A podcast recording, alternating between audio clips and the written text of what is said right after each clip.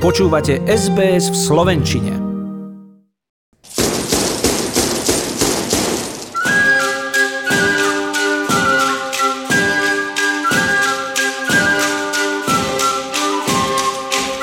Týždeň na Slovensku. Vládna kríza, v ktorej koaličné strany riešili demisiu premiéra Igora Matoviča a ministra hospodárstva Richarda Sulíka, sa môže skončiť aj tak, že v nej napokon ostanú obaja, píše denník SME a dodáva, že hoci šéf SAS Sulík iba vo štvrtok vyhlásil, že v rokovaniach nebude pokračovať dovtedy, kým Matovič neodíde z postu premiéra, v piatok sa opäť koaličné strany stretli vo Štvorici. Samotný Matovič však na sociálnej sieti naznačil, že túto štvorkoalíciu sa zrejme nepodarí zachrániť. Denník Pravda zároveň cituje Matovičové slová, ktorými potvrdil, že z postu šéfa vlády odstúpi až vtedy, keď bude uzavretá nová koaličná dohoda. Môj záväzok odísť z postu predsedu vlády samozrejme platí. Treba k tomu už len malý krôčik. Spísať dohodu, že naše požiadavky budú rekonštruovanou koalíciou naplnené. Koniec citátu.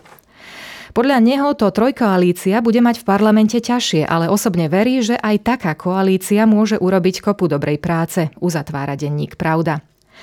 Epidemická situácia na Slovensku sa tento týždeň jemne zlepšila. V nemocnici je momentálne 3170 ľudí s koronavírusom a pribudlo 53 úmrtí.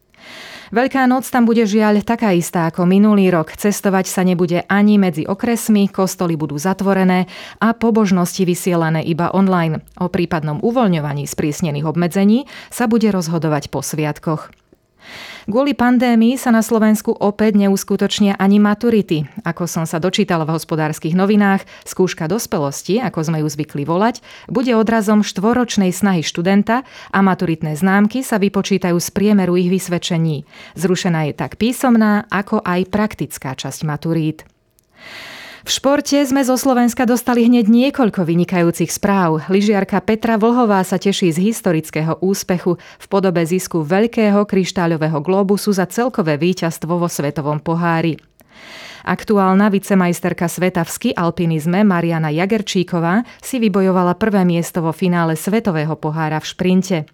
A tlieskali sme aj tenistke Kristýne Kučovej, ktorá na turnaji WTA v Miami takmer vyradila svetovú jednotku, tiež našu domácu, Ashley Barty. Nevyužila proti nej matchball a prehrala úctyhodným výsledkom po trojsetovom boji 3-6, 6-4 a 5-7. Cyklista Peter Sagan včera vyhral šiestu etapu pretekov okolo Katalánska. Trojnásobný majster sveta išiel na preteky, aby nabral súťažné kilometre, keďže mu prípravu a začiatok sezóny pokazil koronavírus. Pozitívny test mal vo februári na sústredení na Kanárskych ostrovoch. Naša strelkyňa Zuzana Rehák Štefečeková si v trape na podujatí Svetového pohára v indickom Naidi Lee vystrieľala víťazstvo a spolu s Adriánom Drobným vybojovali striebro v mix trape. Horšia správa zo Slovenska prišla žiaľ z futbalu. Reprezentácii sa v snahách o kvalifikáciu na majstrovstva sveta 2022 v Katare nedarí. Prvý zápas s Cyprom sa skončil remízou 0-0 a ten druhý včera v Trnave bol rovnako frustrujúci. Po prvom polčase s Maltou, ktorá je vo svetovom rebríčku až na 176. mieste, chlapci prehrali 0-2, čo nakoniec vyrovnali a uhrali remízu 2-2. Denník sme napísal, že aj hamba je slabé slovo. Blamáž, katastrofa, poníženie, kolaps. Žiadna chémia, žiadny útočník, chaotická obrana.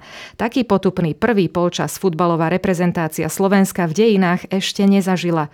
Musíme sa zamyslieť, takto sa hrať nedá. Prespali sme prvý polčas, sú vo mne zlé emócie hodnotil zápas obranca Milan Škriniar, ktorý sa mimochodom tento týždeň stal na Slovensku futbalistom roka. Druhé miesto v ankete získal stredopoliar Juraj Kucka a tretí skončil Marek Hamšík.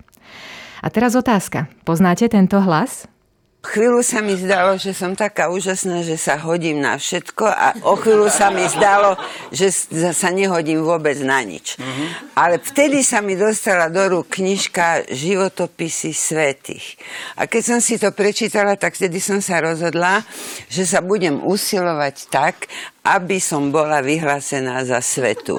Aj, aj, aj som sa tak teda snažila, len potom som sa dočítala, že aby som bola vyhlásená za svetu, musím umrieť mučenickou smrťou. A to už som to potom vzdala. Takže som jedna z vás. Olga, Olga. Áno, už sme počuli prvé meno Olga Feldeková, manželka básnika Ľubomíra Feldeka. Je novinárkou, prozaičkou, komičkou a komentátorkou. Dnes oslavuje 78. narodeniny. Je známa aj z relácie 7 televízie Joj. A žiaľ, tento týždeň sme sa dozvedeli aj veľmi smutnú správu. Do hudobného nebíčka nám odišla kráľovná šanzónu Hanna Hegerová. Posledné roky sa na verejnosti neobjavovala kvôli zdravotným problémom, avšak do poslednej chvíle milovala život, dobré jedlo a skvelú zábavu. Speváčkou vraj nikdy nechcela byť a ako raz žartovne povedala v rozhovore pre médiá, keby mala v byte ústredné kúrenie, asi by sa ňou ani nikdy nestala. Keď totiž chudobná nemala peniaze už ani na uhlie, prišla ponuka od Bratislavskej Tatrarevi na spievanie. Súhlasila a zvyšok je história. Hanu Hegerovú mali radi všade. V Paríži ju nazývali československou Edith Piaf. Tento rok v októbri by sa dožila 90 rokov.